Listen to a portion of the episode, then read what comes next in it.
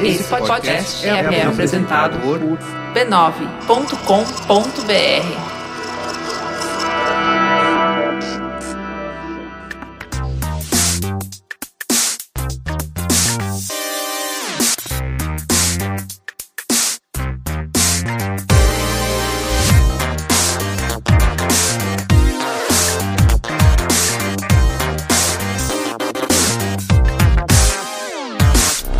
Saudações a todos e bem-vindos a mais uma edição do Notícias da Nave Mãe. Podcast do Overloader, no qual a gente conversa sobre algumas das principais notícias que rolaram no mundo dos videogames. Eu sou Heitor de Paula, tô aqui com Guilherme Jacobs. Heitor de Paula, qual é a nossa o nosso assunto não relacionado a videogames hoje para abrir o programa? Porque eu não pensei em um, cara. Você viu, já sei, você viu os Gentleminions? Você sabe o que são os Gentleminions? É, é um, são os caras que estão se vestindo a lá Peak Blinders pra ir assistir Minions, é isso? É, são, são adolescentes, no caso, que estão indo de Ah. smoking pra sessões de Minions.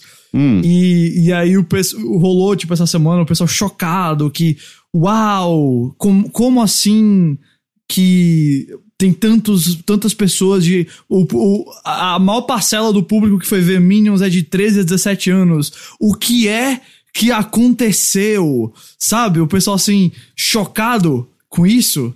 E aí. Foi, eles tipo, só estão zoando, não é isso? não, não.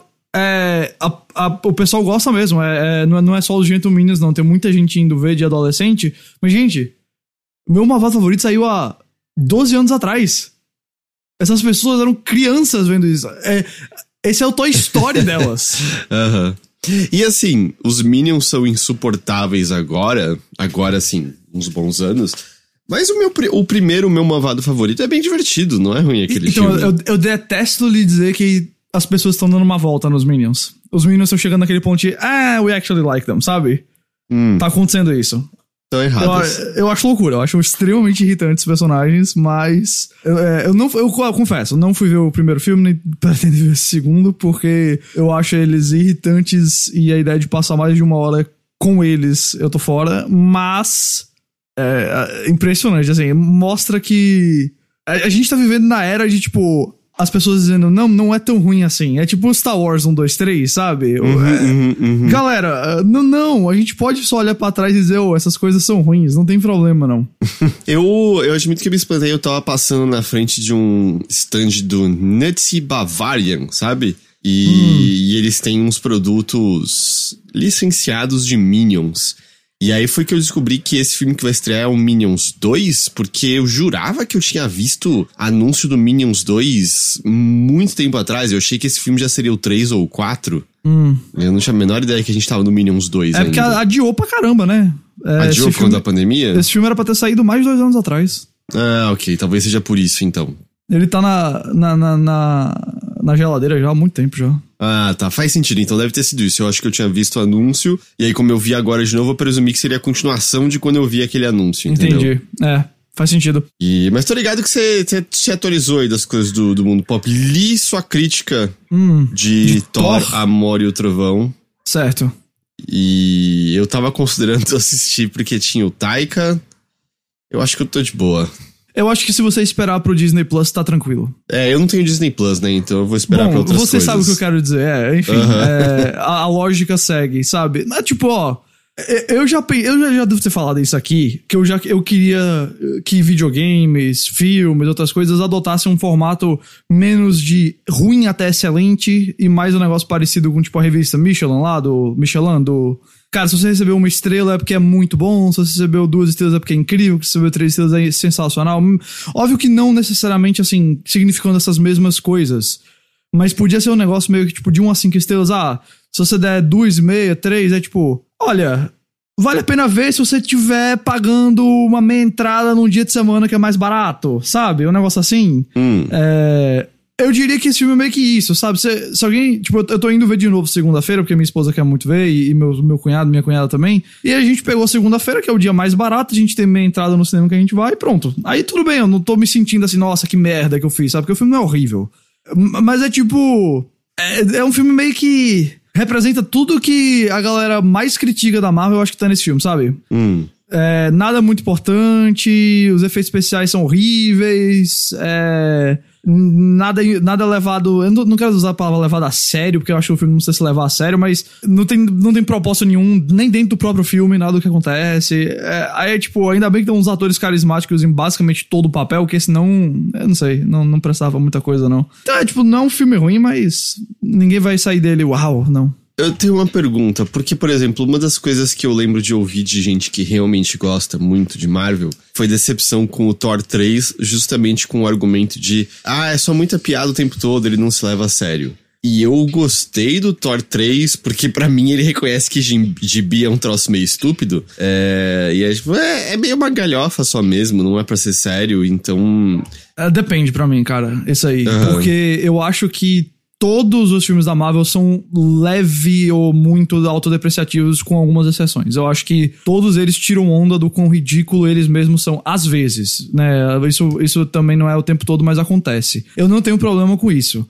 Minha questão, e eu acho que isso tá mais no Amor e Trovão do que no Ragnarok, é que a própria história do Amor e Trovão é meio que assim, esses personagens não, não merecem viver e eu acho que o filme não faz um bom argumento contra isso. E aí uhum. não, é, uhum. não é que eu preciso que você trate o Thor ou histórias em quadrinhos com seriedade e reverência.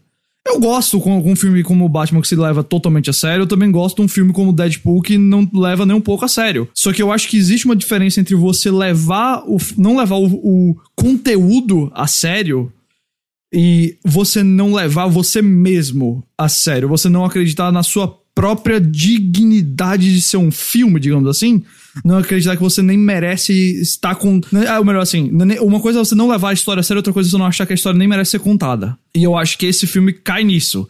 Não é porque tem um excesso de piadas, apesar de que as piadas eu acho que chegam a um ponto que prejudicam nesse novo. Eu não, não amei o Ragnarok, mas eu acho que esse novo perde muito mais a mão nisso. Mas é mais uma questão de tipo chegou um ponto nesse filme que eu falei, Taika, você tem certeza que você quer fazer esse filme? Você tem certeza que você quer estar. Tá, é, se você, você acha que o Thor é tão desinteressante sem propósito assim, você tem certeza que você quer estar tá aqui? E aí é nesse ponto que eu começo a questionar um pouquinho se o filme, sei lá, tem razão para existir. Isso fora todos os problemas de roteiro, que é tipo meio personagens mal trabalhados, dilemas uhum. que não, uhum. não, não, são feitos pra nada, personagens super mal escritos, assim, que são salvos porque, especialmente o vilão lá, o Christian Bale, é incrível. A, a, a Jane Foster lá, Natalie Portman, que vira Thor, mas ainda é totalmente só combustível pro personagem principal, sabe? Uhum. Mulher que motiva homem.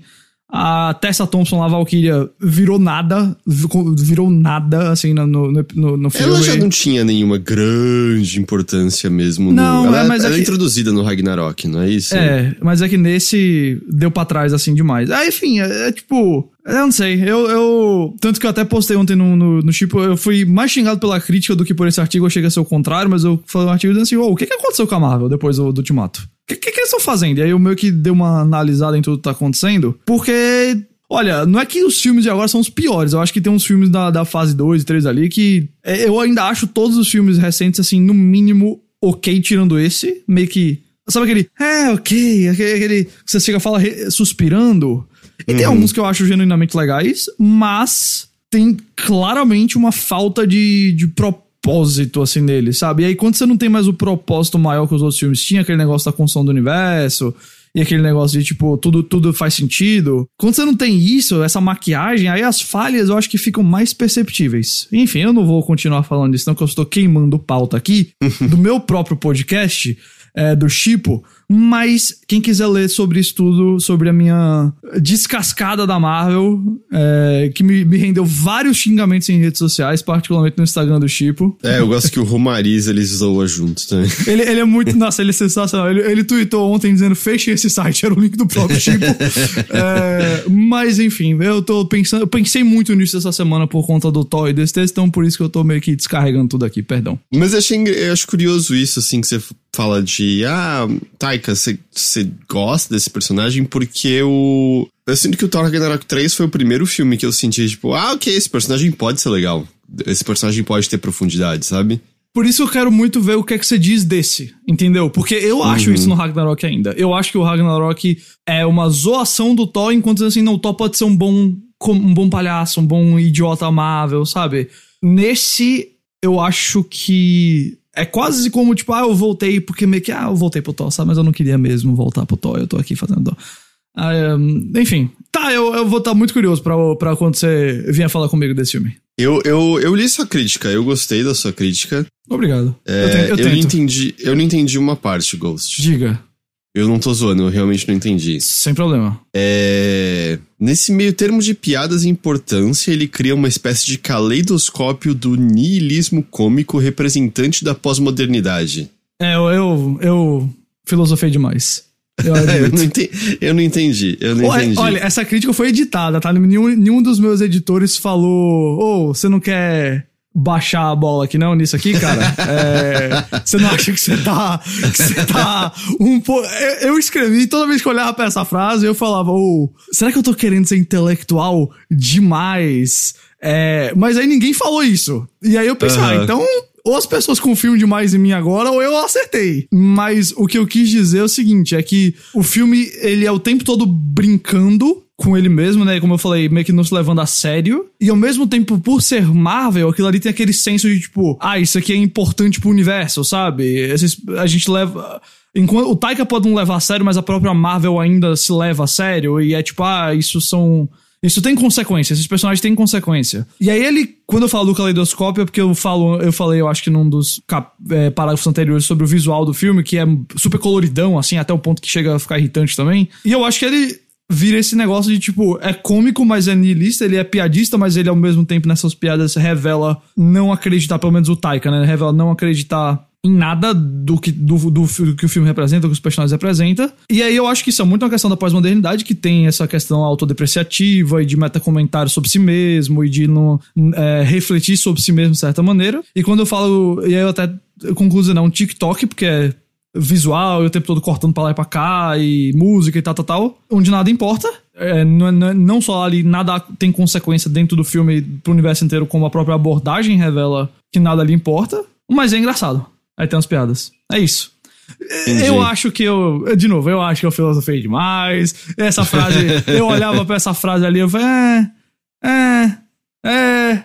Mas aí eu deixei lá. E aí ninguém falou nada. Eu falei, ah, tá bom. Vou deixar lá então. E, ok, eu talvez tenha exagerado nessa daí. é, não, eu perguntei porque eu, eu, eu, eu, eu admito minha ignorância, eu não, eu não tinha entendido mesmo. Mas eu acho que também, assim, não significa que eu não devia ter dado um passo para trás assim, sabe? Tem que pensar nos burrinhos que estão te lendo, tipo eu. Não, você não é burro, então ninguém é, não, você não é burro, não. Você ia falar que ninguém é burro e você. É, pois é, parou. é. Eu, é, esquece, deixa eu falar. Ai, ai, vamos, Enfim, né? vamos falar de, de videogames? Vamos falar de videogames, cara.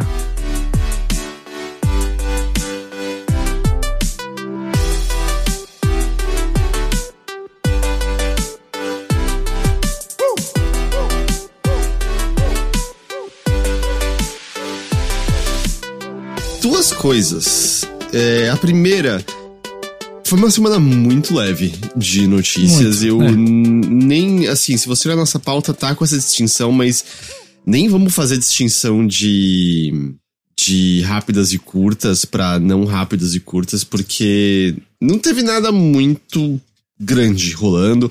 Ainda não. rolou 4 de julho, né? No, nos Total. Estados Unidos. A gente, dizer, 4... com, com combinou pós quase E3 com o 4 de julho. É, 4 de julho aconteceu no mundo inteiro, né, na verdade. É, mas, mas é um feriado é, americano. feriado dos Estados Unidos, então uh, não teve muitas coisas, é uma semana bem, bem leve, então assim, são só algumas, alguns comentários menores, mas eu queria mencionar, é, talvez, eu não sei se dá pra perceber pela minha voz também, eu tô, tô cansado, uh, porque eu fui, passei inteiro os últimos dois dias no Big, que, eu ia que tá perguntar, rolando. Como é que foi? Então, eu vou. Assim, os detalhes das coisas que eu, que eu joguei e tudo mais, eu acho que eu vou falar mais a fundo no, no Mothership, mas eu queria mencionar aqui do evento, né? Porque hum, a gente conversou bastante, né? No, no, no momento que veio à luz a questão de financiamento da área de cripto, Sim. né? No, pro Big, é. o que, que ia ser, o que, que não ia ser, etc, etc, a mudança de local e tal. Eu fui na quarta e na quinta Quarta foi um dia só de imprensa, exibidores, etc, etc. Quinta foi o primeiro dia de público. Eu não sei exatamente como é que estão as vendas, eu imagino que sábado e domingo são os dias mais cheios, e teve alguém que me disse que tava rolando um, um lance que quem comprou o ingresso pra CCXP tava ganhando o ingresso pro Big. Então, hum. assim, eu acho que talvez até vai dar público, não necessariamente de vendas, mas enfim, né? Hum. Uh, mas ontem, na quinta, tinha já uma galerinha, ainda tava tranquilo de andar, de jogar as coisas, mas tinha uma galerinha, bastante excursão escolar, o que eu acho muito legal, uh, pra ir lá ver os jogos e tudo mais. Mas assim, é uma mudança significativa estar no Expo São Paulo, sabe? Não só a, o, a presença do lugar fora de mão, mas exatamente aquilo que eu tinha mencionado, que é o que, que você vai comer lá? Tinham até algumas pessoas que estavam pedindo entrega de Uber, sabe, na porta do evento para pagar mais barato. Mas era aquilo. No geral, você vai comprar comida no evento e é tudo uma linda facada. Eu tomei uhum. só um. Tava com muita sede, eu tomei uma água de coco. Ou oh, foi 13 conto uma água de coco. Nossa! então, assim, é caro, tá ligado? São, são custos adicionais que, que não estão ali evidentes quando você tá só falando de preço de ingresso e coisa assim. Eu fui de carro um dos dias, foi 60 reais o estacionamento. Nossa!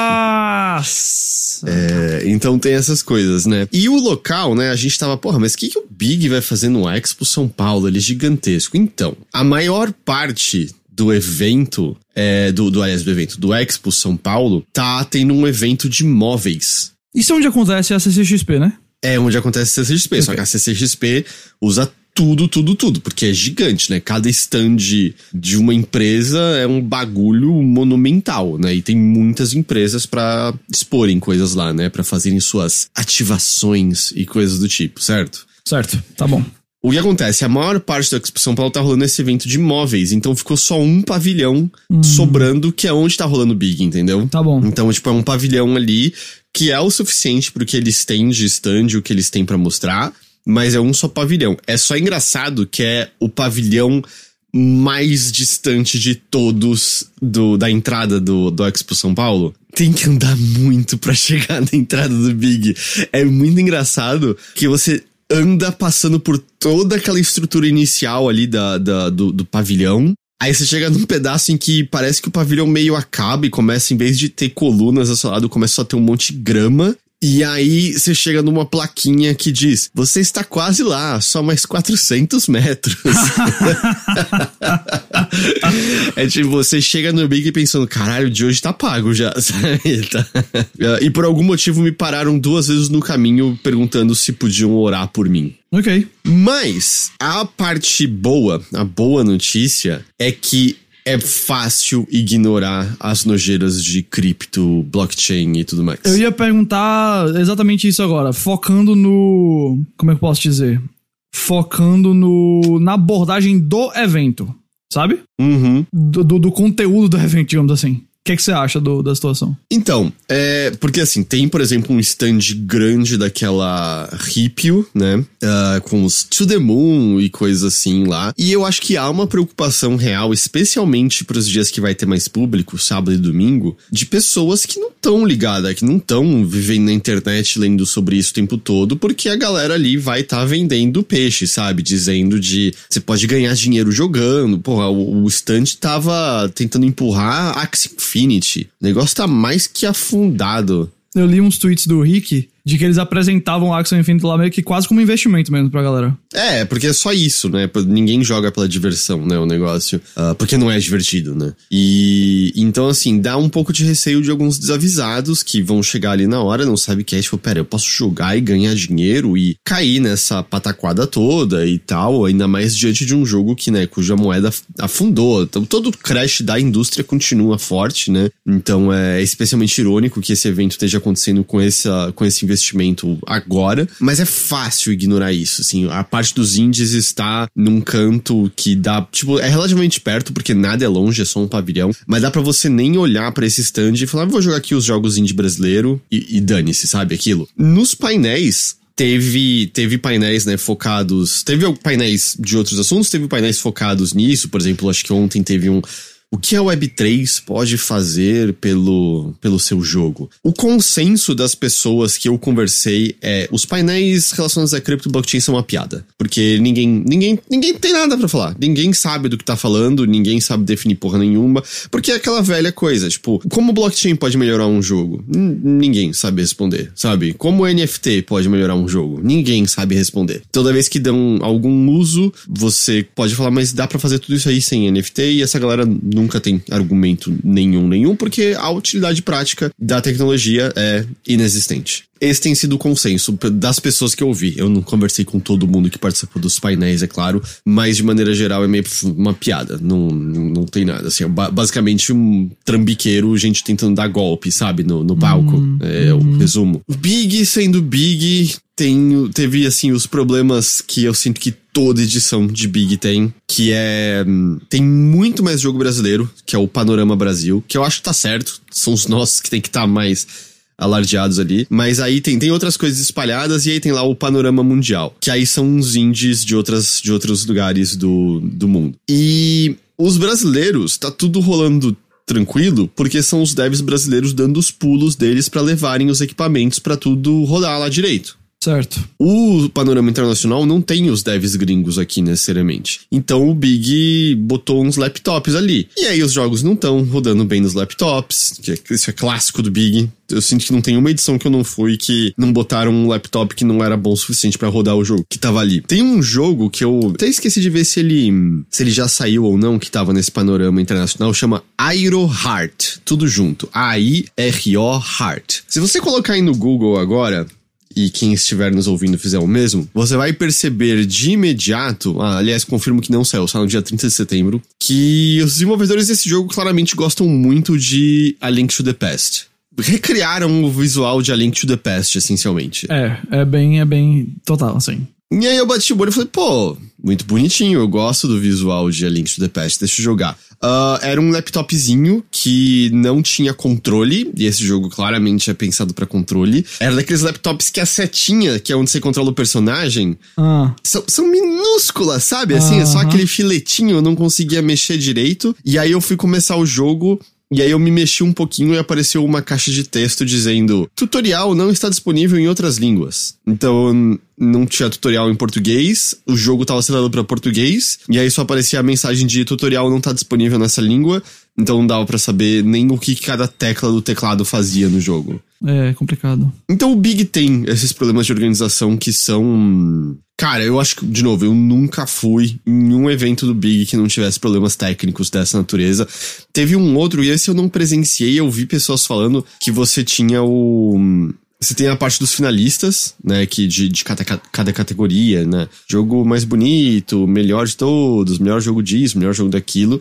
E aí tem um pedaço que era melhor jogo mobile. E os jogos mobile só tinha laptop, não tinha, tipo, plataforma touch para jogar os jogos. E, e, aí parece que no segundo dia levaram uns tablets para você poder fazer o jogo funcionar da maneira que deveria funcionar mesmo. Então, assim, tem esses problemas, tá ligado? Todo Big tem esses problemas, é uma merda. Eu acho que eles já deveriam ter solucionado algumas dessas coisas nessa altura do campeonato, mas isso ainda rola. Mas dito isso, eu, e eu conversei com outras pessoas que disseram que estavam meio com a mesma sensação, a minha cabeça inicial era muito, cara, deixa eu ver qual, qual vai ser o tamanho desse desastre, sinceramente. Porque a comunicação do Big era só focada nessa parte de cripto e blockchain, sabe? Sim. Só é. focada nisso. Tanto que parecia que a proposta do evento inteiro agora era pra essa vibe. Né? Que, que todas as outras partes aí é, seriam meio que escanteadas. Mas, pelo visto, não tanto, né?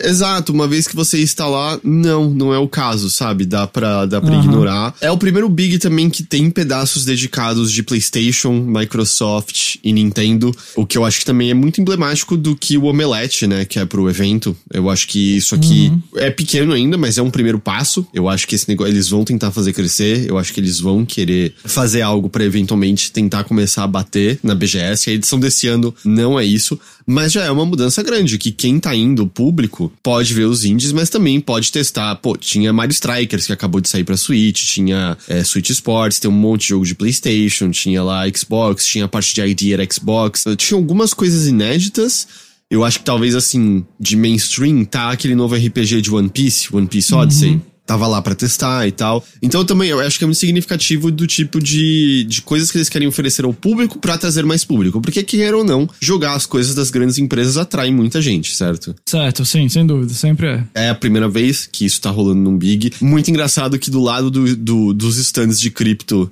tinha um stand do Greenpeace. Mas eu, eu saí contente, porque eu pude ignorar toda a nojeira. Eu certo. vou ser sincero que eu só olhei. Você não foi de curiosidade mórbida não lá? Passei em frente só, eles têm um, duas pessoas vestidas como Daft Punk de baixo orçamento. mas foi isso, assim. Eu, eu admito que assim, eu só andei pelos corredores de Nintendo, Microsoft e PlayStation, não joguei nada.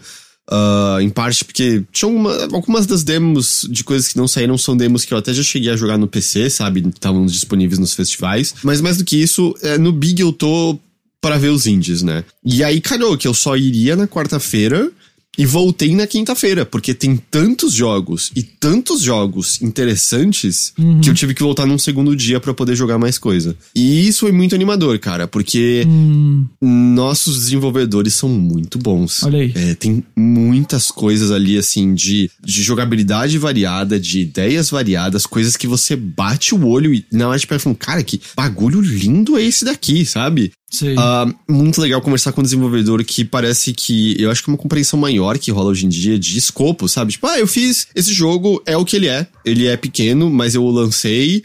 E aí eu vendi não sei quantas mil cópias, isso tá me sustentando e tá financiando esse meu segundo jogo que tá aqui, hum. sabe? Coisas assim. É meio, porra, foda, foda, sabe? Show de bola, é muita gente procurando contatos também e meio assim, eu conversando com eles perguntando: "Ah, mas e aí, se você não conseguir investimento, o que isso significa pro jogo?". E em alguns casos é meio, é, se eu não conseguir investimento, o jogo não continua, mas também tem casos de pessoas, olha, a gente vai lançar, o que vai mudar vai ser escopo. Se a gente conseguir mais dinheiro, a gente vai botar mais ideias que a gente tem. Uhum. Se não, a gente vai lançar uma coisa menor e é isso aí mesmo muitas coisas bem interessantes, coisas que eu quero jogar, coisas fascinantes assim, eu isso é muito animador, sabe? Sem Isso é dúvida. é muito animador, assim, ver o trabalho dos do, de desenvolvedores brasileiros e, e, ver, de verdade, cara, ver o salto. Qual é a média de qualidade dos jogos brasileiros agora comparado com 10 anos atrás, é, sabe? Imagina. Que seja e uhum. é, é, muito, muito grande. Tô, tô, impressionado. Então isso foi muito animador. Isso foi bastante animador poder estar tá ali em contato com tudo isso. Show de bola, cara. Dos jogos eu, eu falo mais em detalhes no, no Mothership. Sem dúvida. É. Uh, mas coisas muito legais, cara. Coisas muito legais. Show, cara. Eu fico feliz porque parece que o problema do Big é mais um negócio de comunicação, marketing, imagem que eles estão querendo criar, né? E eu espero que fique nisso e não acabe virando algo que, opa, no próximo. Nesse caso, foi meio que a, a propaganda foi enganosa, mas para o, para o bem, eu espero que que isso não aconteça, que não, não, não, depois não vire realidade, né? De tipo, opa, não, agora realmente é, é assim, é como eles falaram, assim, de, de ser meio tudo, tudo cripto e tudo mais. Uh, mas que bom, cara, que foi, foi legal. E vai saber se quer se ano que vem ainda vai ter essas nojeiras de cripto, né? Exato, essa é outra possibilidade, é.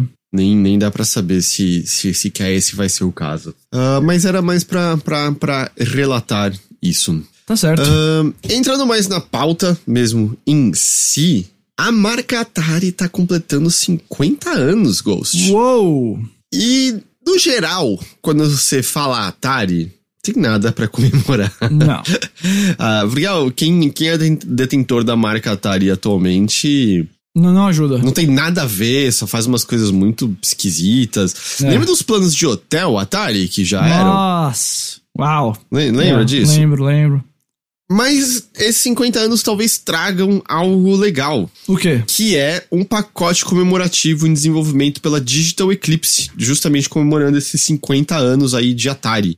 Ele se okay. chama Atari 50, né? O Atari 50 The Anniversary Celebration. Vai custar 40 dólares, vai servir a PS4, PS5, Xbox One, Series e Steam. E aí ele vai ter mais de 90 jogos de arcade, Atari 2600, 5200, 7800 computadores Atari 8-bit, Jaguar e Lynx. E vai ter também mais de 60 minutos de entrevistas com engenheiros e designers da Atari, conteúdo de making off, imagens, etc, etc. A Digital Eclipse no geral, os pacotes que ela faz são muito bons nessa parte histórica do negócio. Uh, eu acho que os jogos em si têm boas qualidades, mas no geral, sabe, documentos, scans de caixa em altos detalhes e tudo mais muito bons. Eu entendo uma certa preocupação porque eu acho talvez os pacotes que mais tiveram cuidado com isso eram quando o Frank Cifaldi estava trabalhando com eles. Eu acho que o Frank Cifaldi não tá fazendo parte desse projeto.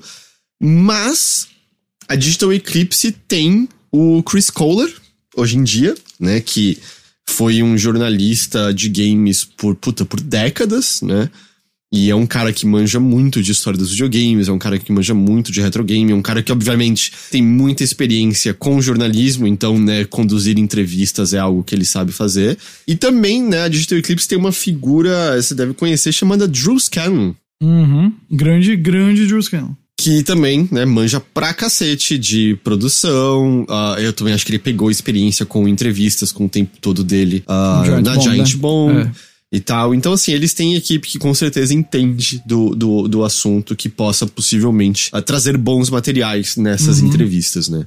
Uhum. E aí, a outra parte meio louca desse pacote é que a Digital Clipse está desenvolvendo jogos que ela está chamando de Reimagined Series. É, vamos dizer, poderíamos chamar a série releitura, que são seis novos jogos que são, como eu mencionei, uma releitura de clássicos do Atari. Eu acho que o mais insano de todos é o Sword Quest Airworld, porque hum. Sword Quest era para ser uma série de quatro jogos no Atari. Teve Waterworld, uh, não lembro o nome, não lembro se era Fireworld ou o que que era, os outros, enfim. Saíram três e o quarto, o Air World, nunca foi lançado. Okay. Uh, então agora eles estão pela primeira vez fazendo o que é o, o Air World. A gente teve algumas coisas de hum, documento de design do Air World, mesmo okay. que ele nunca tenha sido lançado, a gente teve algumas dessas coisas no decorrer dos anos divulgadas e se eu não me engano eles estão usando isso justamente até para guiar o desenvolvimento desse Air World. Então, pô, muito legal que uma coisa dessa vai vir à fruição. Ainda vão ser jogos de Atari, é claro, então não espere nenhuma enorme complexidade e tudo mais, mas ainda assim interessante.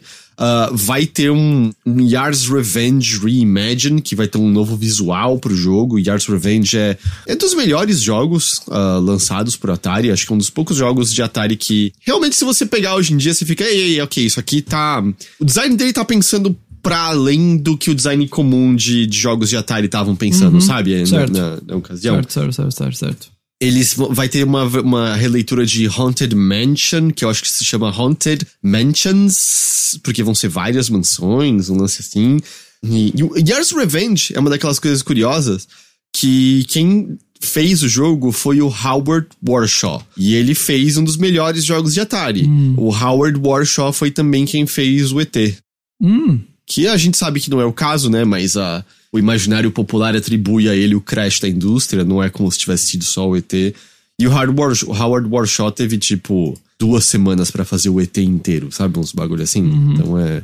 Então, pô, o pacote parece legal, o pacote parece interessante. Eu acho que o que mais me interessa são as entrevistas e, e esses jogos releitura, especialmente o Air World. Mas, mas o pacote, apesar de ser, de, sei lá, de o nome Atari hoje em dia ser uma coisa meio.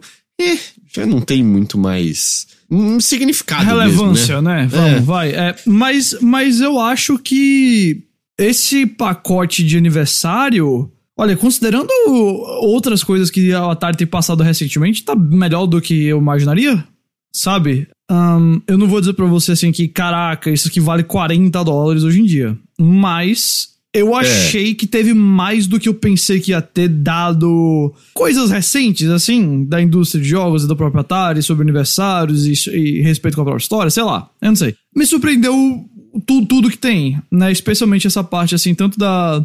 Acho legal ter negócio das entrevistas, making off e tudo mais, quanto dessa série de, de reimaginada. Eu achei bacana essa ideia. Ter, ter aí o Air World e tudo mais.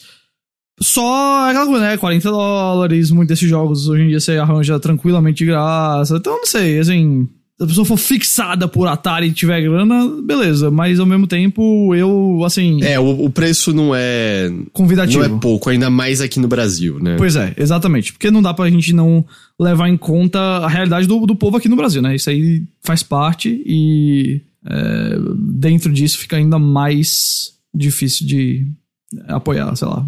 Eu concordo, essa parte eu, eu, eu inteiramente concordo. Bom, sai no final, acho que eu já mencionei, né? Sai no final desse ano. Falando de marcas tecnicamente antigas, mas as detenturas não são antigas, Ghost. Certo. O Intellivision Amico, não que não parecesse antes, mas provavelmente tá morto mesmo agora. Ok. É, good riddance. good riddance. No começo de junho, o chefe da Intellivision, o Phil Adam, enviou um e-mail a consumidores avisando que um número grande da equipe tinha sido demitido para que a empresa pudesse diminuir consideravelmente seus custos operacionais. Nessa mesma mensagem, o Adam afirma que eles estavam aos poucos completando os pedidos de reembolso, porque, segundo ele, com tudo que veio a público sobre a operação da Intellivision, né, o fato de que eles não tinham é, caixa para se manter operacional por muito mais tempo, houve, é claro, um grande número de pessoas pedindo dinheiro de volta. E aí eles estavam dizendo que eles estavam aos poucos devolvendo o dinheiro das pessoas. Mas na ocasião, o e-mail ainda dizia que a ideia era lançar o console, mesmo que todo mundo estivesse olhando e falando, cara, não sei se isso vai acontecer não, né? Agora, no final de junho, veio à luz que a Intellivision não renovou a marca registrada do Amico. Uh oh. Como eles não lançaram um produto que usa o nome do Amico, a Intellivision precisaria fazer um pedido de extensão para que tivesse mais tempo de lançar o produto que usa nessa marca registrada. Uhum. Teve um comentário que foi ressaltado com essa discussão, que tava no, no Discord. Eu esqueci agora qual Discord, eu não sei se era no Discord do, do Intellivision Amico ou se era no Discord de outra galera discutindo coisa retrô, mas era um, uma pessoa que dizia que era um advogado que, que mexe com esse tipo de coisa. E que essa extensão não é algo caro, Uh, então não é que é meio puta, acabou o dinheiro, não dá pra, pra fazer isso, assim, a não sei que o negócio esteja realmente zerado, mas não é um processo caro. Então a não renovação não deveria ser resultado de dificuldades financeiras da empresa. O mais provável, a leitura é feita, que seja um reconhecimento que, cara, isso aqui não vai sair, nem faz sentido, abandona a marca registrada e dá tchau pro negócio. Uhum. Já nunca parecia que esse negócio ia sair, certo? É, não não é nenhum tipo de, ah, vamos esperar a confirmação, porque eu não achava já de maneira nenhuma antes que isso aconteceria. Mas eu acho que é só mais uma evidência que esquece. Esse negócio é, tá mais assim, que morto. Eu acho que estava, é como você falou, estava na tela já há um tempinho. É, a gente já, já percebia que tava. O melhor dizendo assim, ninguém nunca confiou, eu acho, que isso ia, ia, isso ia pra frente que esse projeto todo ia acontecer, que esse projeto todo tava nos trilhos. E esse foi meio que o tiro de misericórdia, sabe? O, é, de botar ele, sei lá, tirar da miséria, né? Sacrificar assim, parar o sofrimento. Que, cara, assim, é. Foi ridículo tudo envolvendo isso aqui. Foi, foi um processo extremamente mal gerenciado, comunicação horrível. É pura sacanagem mesmo assim com o cliente às vezes. E já tava na hora de, de, a gente não ter mais que pensar e se preocupar e falar sobre esse negócio, né? Sobre o, o Television Amigo e. Agora morreu. É assim, você ainda botou aqui, né? Provavelmente está morto. Não, tá morto mesmo. Esse negócio acabou, já era. Aqui não, não vai voltar mais. O máximo que a gente vai ouvir é sobre coisas reforçando que ele tá morto. E é isso. Parabéns aí a, a todos os envolvidos por, por, por, ter dado descarga nisso aí. E sério, ó, vai com Deus, sabe? Eu tô pronto para não ter mais que debater esse assunto aqui. Adeus, Intellivision amigo. Eu, eu acho que você vai ser esquecido em dois segundos. É, eu acho que teve gente que tinha esquecido já antes mesmo dessa morte dele aqui. Mas lembrando que você podia ter comprado os jogos físicos dele já. Sim. Eu só. Você vai ter para sempre esse artigo de colecionador. É, né? talvez, talvez um dia você possa vender bem mais caro do que você comprou, viu? Quem sabe? Talvez, Acho que não, talvez. Mas vamos ver.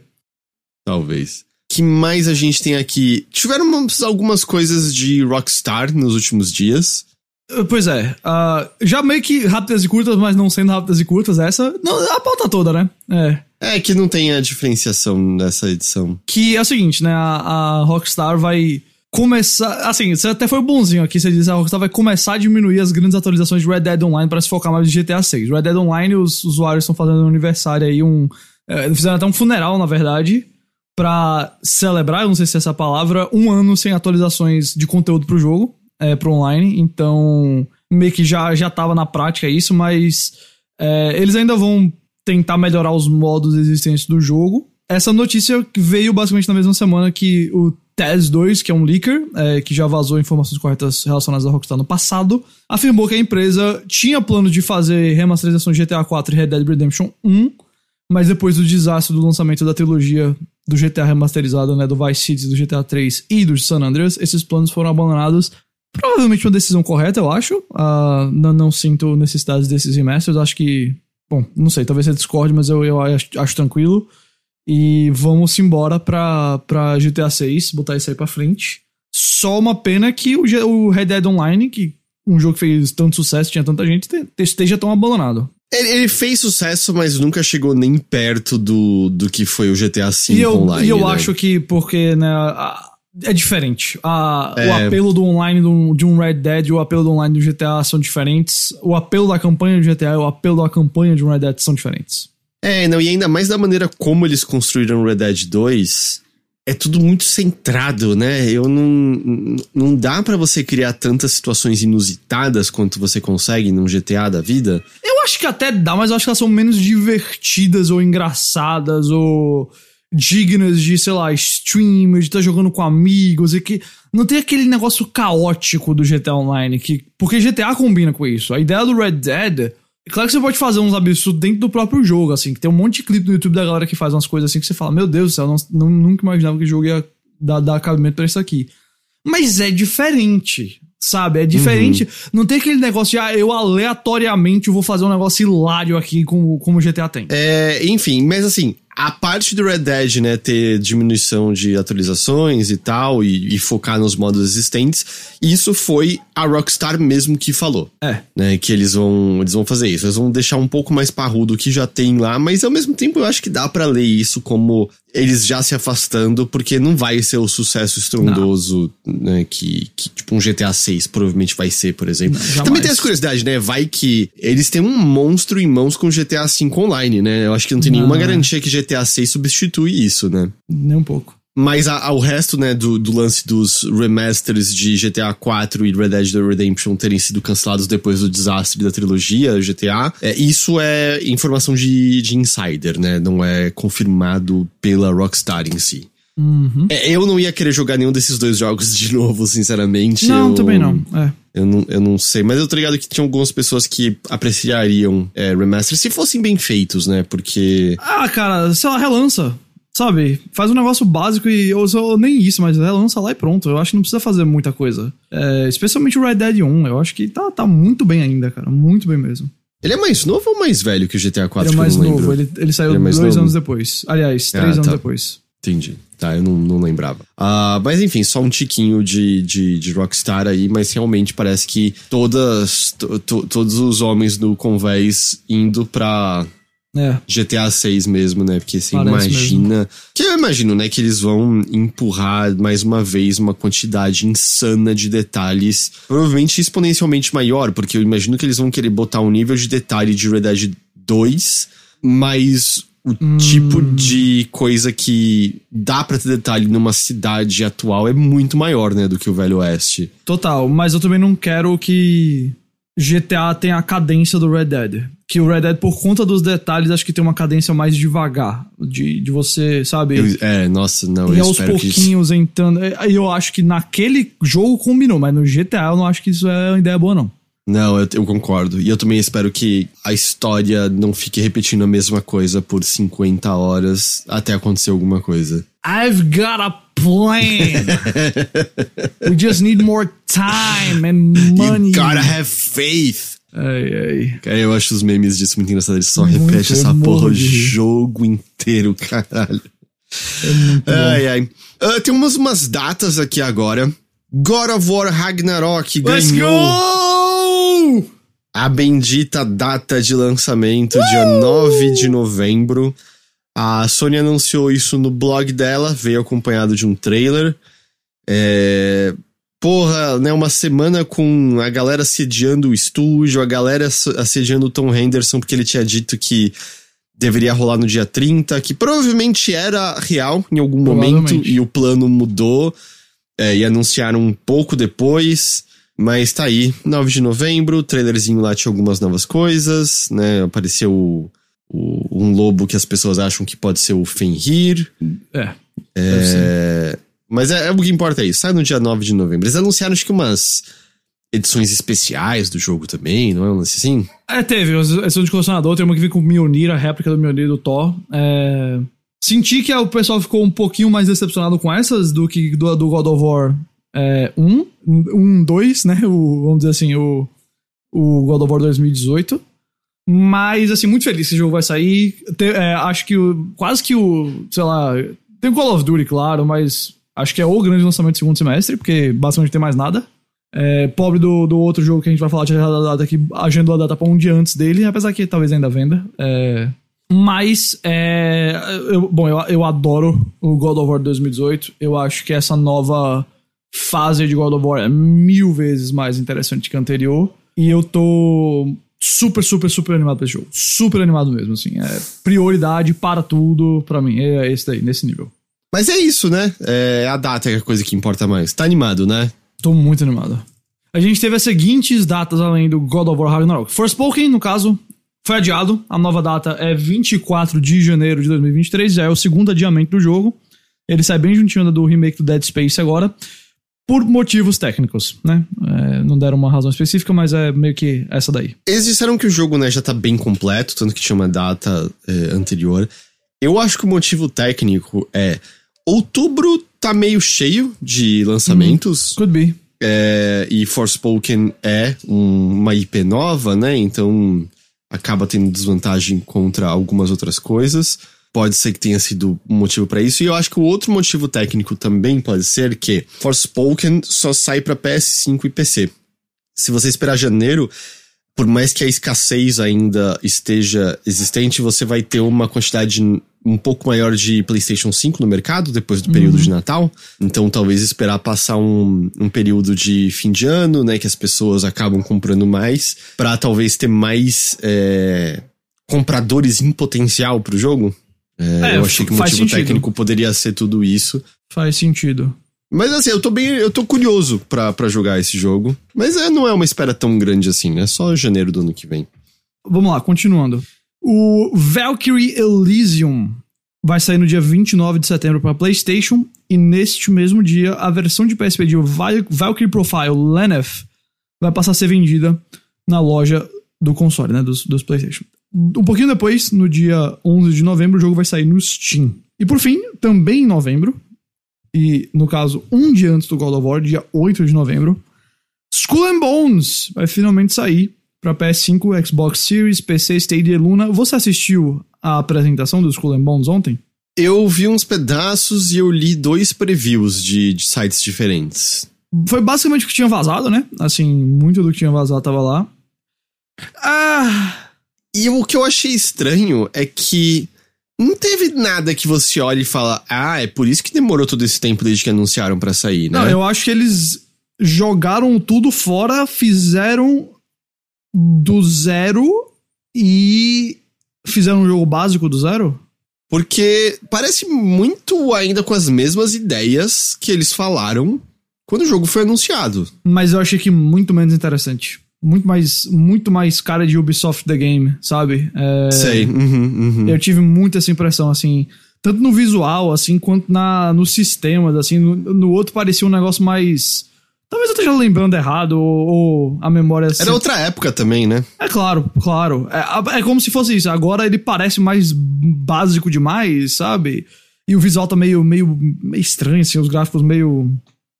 meio geração passada, não sei. É, não sei. Uh, sei que eu olhei e falei, ah, eu não, eu tô fora.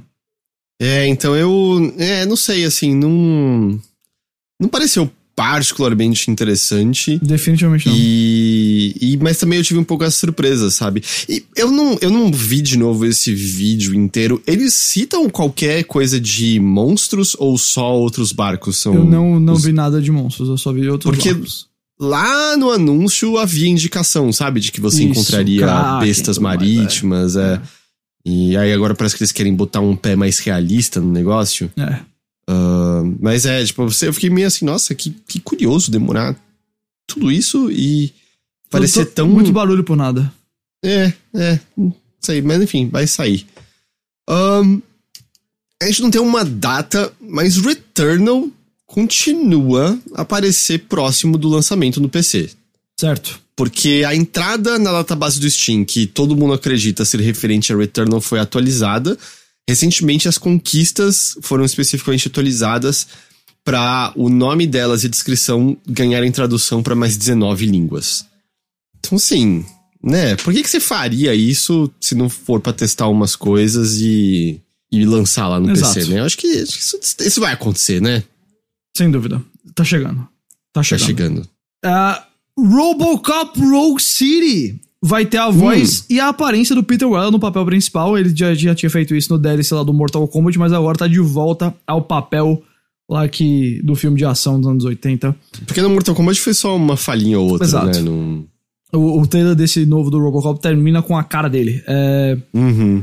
eles mostraram nesse novo trailer que mostra a cidade cheia de criminalidade, você atirando no, até usando o cenário pra derrotar os inimigos. Eu vou dizer pra você, viu? Eu olhei e falei, oh, não tá ruim não isso aqui, viu? Eu achei, achei interessantezinho. Não, sei, assim, se vai ser algo muito bom ou se vai ser um trailer que me pegou, mas eu, eu confesso que eu gostei do que eu vi. A impressão que me deu é que, assim, é, é Robocop pós-Robocop 1, que é aquele lance de a crítica foi perdida e virou só ação mesmo ah, é? aqui agora. 100%, 100%.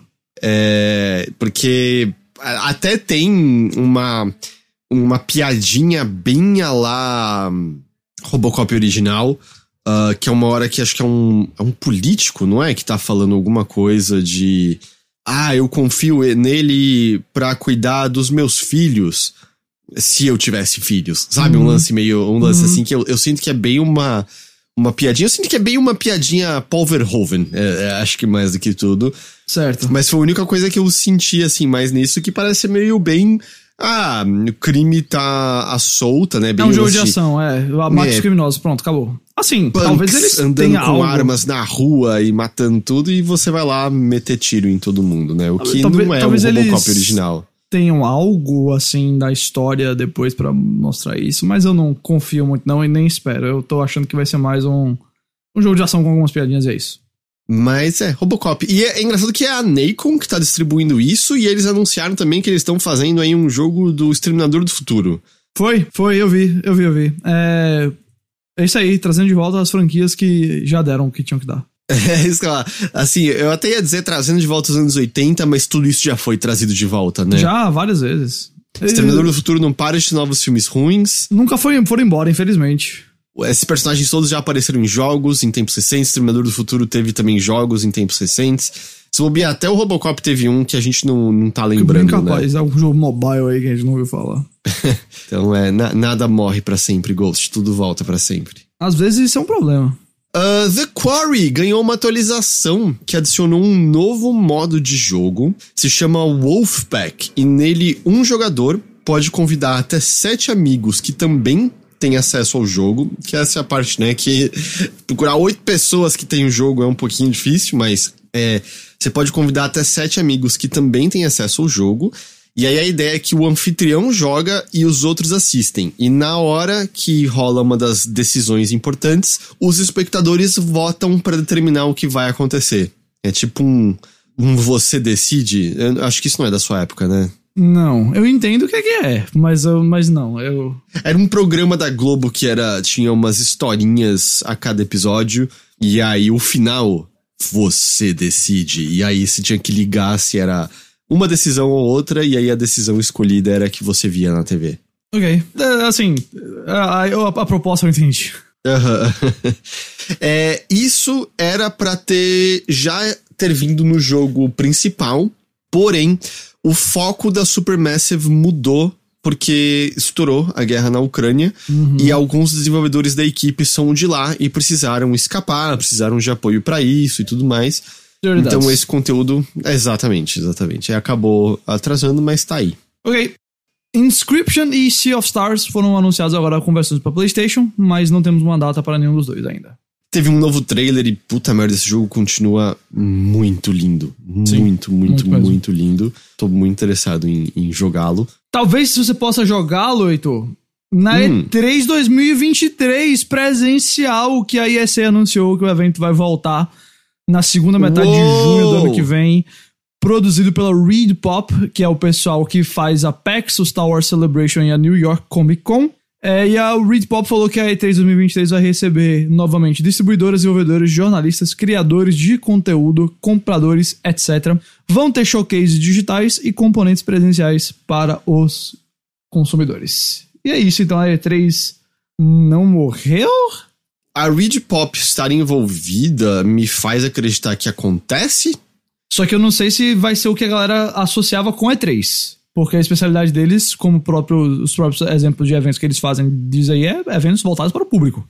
Sim, e eles têm, sabe, tem coisas que eu acho que dá hum, discordar muito. Por exemplo, eles fizeram a, a PAX esse ano e um dos enforcers, né, que trabalha no evento, morreu de Covid depois do evento.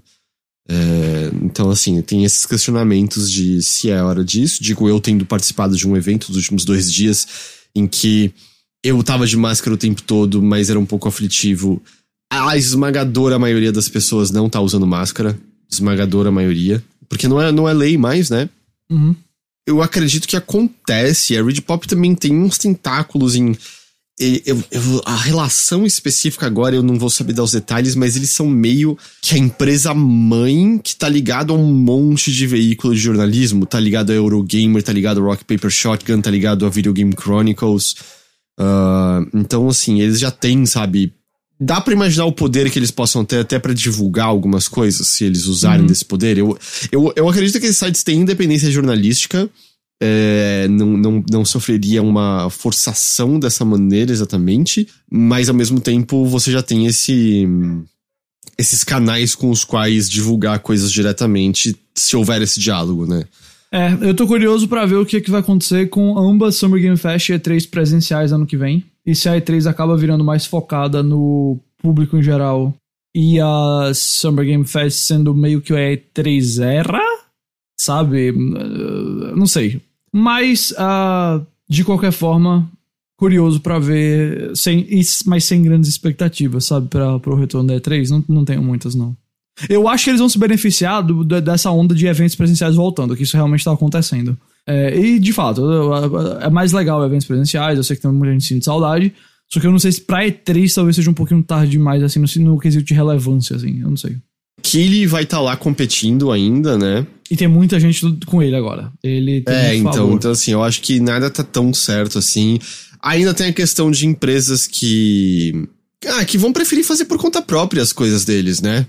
É, uhum. Não acho que, que necessariamente vão querer entregar coisas para esses ah, eventos terem, né? É. Então, assim, tem. Sei lá. É, não dá para saber direito como que isso vai acontecer, como que isso vai dar, mas eu acho que acontece, sabe? Eu não acho que vai ser cancelado. Sim, também acho. É, como quando teve lá o envolvimento da EM8-Bit, que acho que olhou pro que tava rolando e falou, tô fora daqui, é. beleza, tchau. Eu acho que a Reed Pop tem mais chance de fazer acontecer, de concordo, fato. Concordo, concordo. Acho, acho que vamos ver essa 3 rolando e aí depois a gente vê se foi bom ou ruim. É... Eu, eu achei curioso, hum. sim, de fato, que da maneira como eles falam, é meio. Vai ter um componente físico para o público, mas não parece ser o foco necessariamente, né? Da maneira como é colocado. E eu imagino que isso possa mudar com o tempo, mas eu acharia. É. Que a ideia já era chegar chegando como se fosse uma nova Pax, o negócio Sim, mesmo. Minha, minha impressão também foi essa. Apesar dessa eu, eu achei aí. que seria esse o caso, é. E se você tá trazendo a Read Pop, para mim é essa a ideia. Uhum, Mas, uhum. ok, vamos, vamos acompanhar.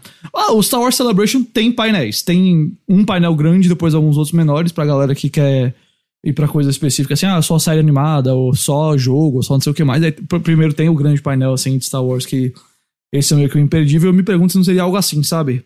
Em vez de ter um painel de cada empresa, você faz um grande painel, como o Summer Game Fest é uma grande transmissão que junta todo mundo, você faz um grande negócio que junta todo mundo para abrir, e depois você. Meio que, ó, sei lá, Games com Open Night Live. E aí depois você faz painéis específicos de cada jogo, coisa assim. Mas depois desse primeira abertura, aí depois é tipo aberto ao público concurso cosplay, é, jogo pra testar, essas coisas todas. Uhum. Eu acho que vai ser algo por aí. Vamos ver se eu tô certo, mas eu acho que vai ser algo por aí. Faz sentido, faz sentido. Ah, falando em jogo pra testar, vai ter um pouco a menos é, no futuro próximo, Qual? Porque a Games with Gold vai parar de ter jogos de Xbox 360 gratuitos a partir de outubro deste ano. Fim de uma era. Eu acho que faz sentido essa altura. Total. É o Xbox 360, né? Total, Já... total. E tipo, a própria Microsoft, Microsoft falou. A gente chegou ao limite das nossas habilidades em trazer mais jogos de 360 ao É, catálogo. tá bom, já é- deu tempo, eu, já tá bom. Eu acredito. Eu tenho certeza que tem alguém que tá, pô, Claro, eu ainda é. olhava todos os jogos 360 que É saía justo, todo mês. talvez essa pessoa pode ficar um pouquinho frustrada, mas é meio que acontece isso, né? Assim, não tem muito o que E fazer. já, já faz, já faz tempo o suficiente, né? Total.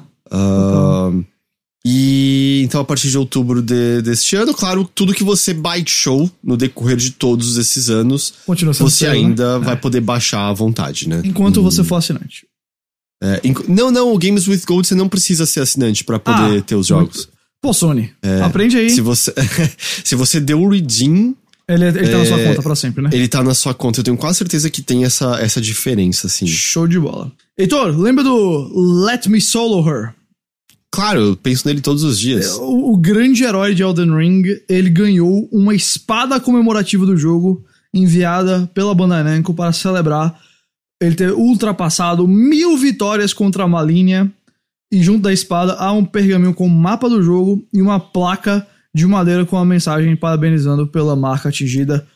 Um cara que até o Varividia, eu vi que vai fazer um ou já lançou um vídeo de, de lore dele.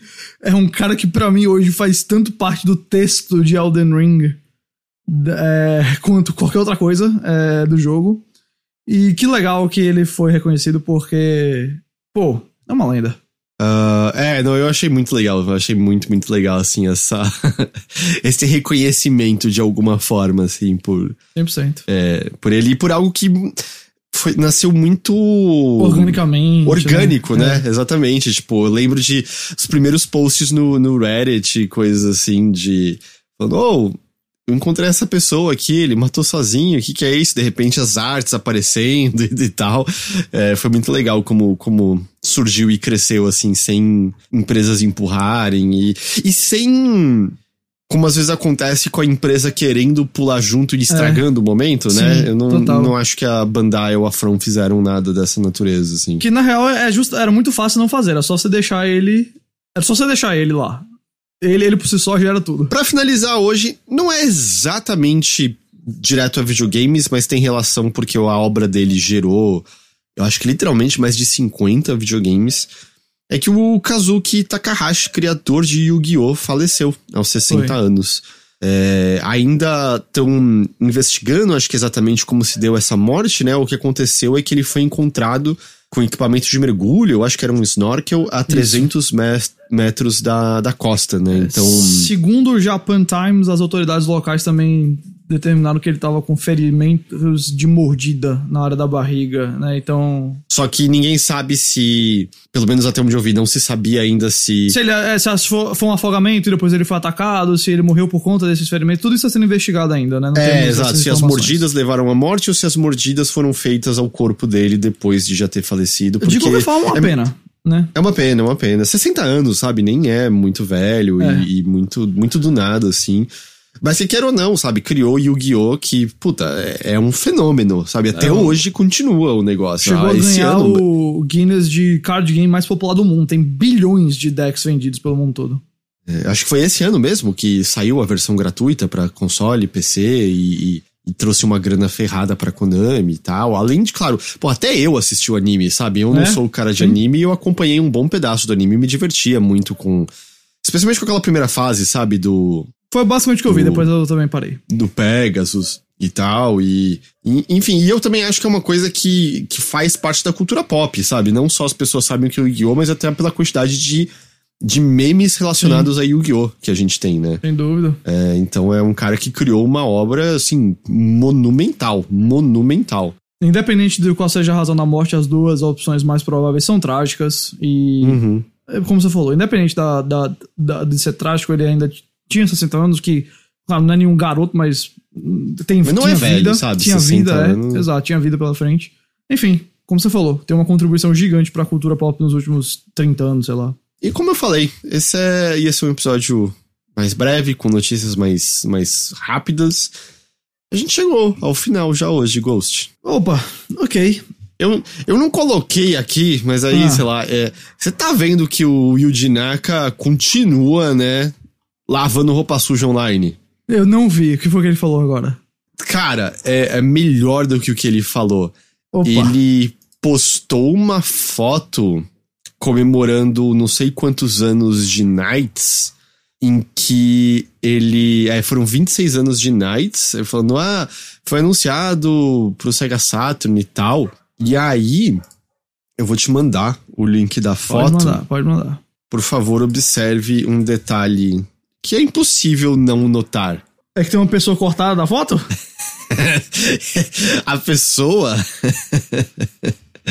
a pessoa é Naoto Oshima, que trabalhou com Yuji Naka ah, lá atrás. Eu acho que eles trabalharam em não só em Nights, mas acho que eles tinham trabalhado em Sonic juntos e tal. E ele simplesmente censurou, porque era uma das pessoas que quis ele fora do, do, do desenvolvimento de Balan Wonderland. Uau. E aí o Yuji Naka postou essa foto de que estamos comemorando 23, 26 anos de Nights. O maluco foi e pintou tudo de preto onde era, onde tá o Naoto. Muito bom, muito bom. Depois ele ainda foi mais ao Twitter e, e- e lavou mais roupa suja, falando como vocês se sentiriam se vocês fossem subitamente removidos de um jogo nos quais vocês trabalharam duro por mais de dois anos e quando você foi até os tribunais você descobriu que essas pessoas estavam falando pelas minhas costas através de documentos da corte é, e esse foi o motivo de eu ter sido removido do jogo. É, enfim, ele, ele falou, xingou mais a galera. Xingou nesse sentido, né? Falou mais mal da galera, da situação de remoção dele do Balan Wonderland. Ah, eu tô falando certo? É Land ou World? Eu nunca lembro. Eu acho que é o Wonderland. É Wonderland mesmo. E, enfim, é, ele, Wonderworld. ele foi lavar mais. É Wonderworld? Ai, Não ai. briga com a gente, Yuji Naka, por favor. É, não, não, não lava nossa roupa suja no Twitter também, não, cara. Eu não ia botar essa fofoca, mas tá aí aqui a fofoca, Ghost. Muito bom, muito Tá aqui bom a fofoca. Muito bom. Mas não, o maluco é tipo, é nível União Soviética na época de Stalin pintando É. as fotos e tirando os políticos antigos, tá ligado? Aham. É o Yuji Naka apagando as pessoas da foto. É, pra, não, não, essa pessoa não existe pra mim. Gosto muito. É. Me divirto muito. Ai, ai, mas é isso. Quer, quer uma outra interessante, só um fato interessante? Manda. é um usuário chamado Pibs, P-E-E-B-S SNES, tudo junto no Twitter, Pibs. É, esse usuário foi e escaneou todos os manuais de jogos ocidentais do Super Nintendo. Uau. É, to- todos que saíram em inglês. Então, se você entrar no site, como é que é? O é, SNESmanuals.com, você vai ser levado para o site no qual você consegue ver scans de alta qualidade de todos os manuais Caraca. que saíram em inglês do Super Nintendo. É mó legal, né? Que legal. trabalho deve ter sido, mas que coisa legal.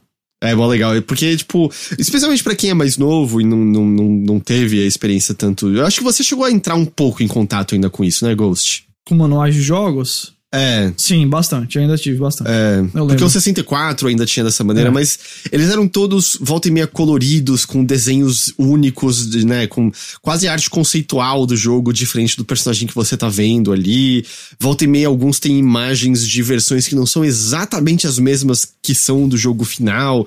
Eu acho que talvez um dos casos mais emblemáticos disso é o, o Ocarina of Time, que tem uma foto do menu de itens em que tem itens que o Link adulto pega, mas a ocarina que tá lá não é a ocarina do tempo, é a primeira ocarina simples que a Saria te dá, e isso é impossível de ocorrer no jogo de maneira legítima. Então é, porra, é muito legal. O cara escaneou, o cara, sei lá, o usuário escaneou tudo isso e dá pra você ver tudo em detalhes. É, é bem da hora, é bem da hora. Caprichar, caprichou, caprichou. Então, mais uma vez, você pode ver isso SNES, né? S-N-E-S, SNESmanuals.com. E aí você vê tudo lá. E é, é, é gostoso. Pra mim, óbvio, também tem um que nostálgico, sabe, de, desses manuais. Eu ainda tenho muitos deles guardados na casa dos meus pais, mas é gostoso, sabe, ver, ver esse tipo de coisa. Uhum. É isso, é isso. Agora eu prometo não puxar mais outras coisas. Tá certo. Eu vou puxar a última coisa então, antes da gente encerrar, que são os nomes. Vinícius Puente e do Samir Machado, que são apoiadores das campanhas de financiamento coletivo do Overloader, né? Graças a essas campanhas que a gente consegue fazer isso daqui, que a gente consegue manter essa operação, que a gente consegue continuar se focando no Overloader. Essas campanhas você encontra no apoia.se barra Overloader, você encontra no PicPay, você encontra agora na Orelo também, Orelo centraliza tudo, então apoiando através de lá, você também consegue ouvir na própria Orelo os episódios do Bilheteria. E é claro, subs na Twitch também ajudam a gente demais, demais, demais. E Ghost, eu sinto que você tem algo a dizer sobre o Vinícius e o Samir. Cara, o Vinícius ele cheira muito bem. Tem um cheirinho assim, sabe? Me lembra café recém-passado. Hum, Entendeu? hum. É um dos melhores cheiros do mundo. Tem uma vela aromática só desse cheiro aqui, sabia? Só te deixa animado, né, esse, esse cheiro. Não me enjoa, não canso. Tá, tá ótimo, assim. Parabéns pra ele, assim, por isso, sabe? Um rapaz cheiroso, muito importante rapaz cheiroso. Já o Sami, sabe o que, é que o Sami tem? O Sami tem uma linda cor de cabelo. A cor do cabelo dele eu acho sensacional. Ela é hipnotizante, ela é viva, ela tem brilho, mas também tem contraste. Eu acho que tantas pessoas pintam o cabelo, tentam mudar, e assim, justo, faça como você preferir. Mas ele não precisa.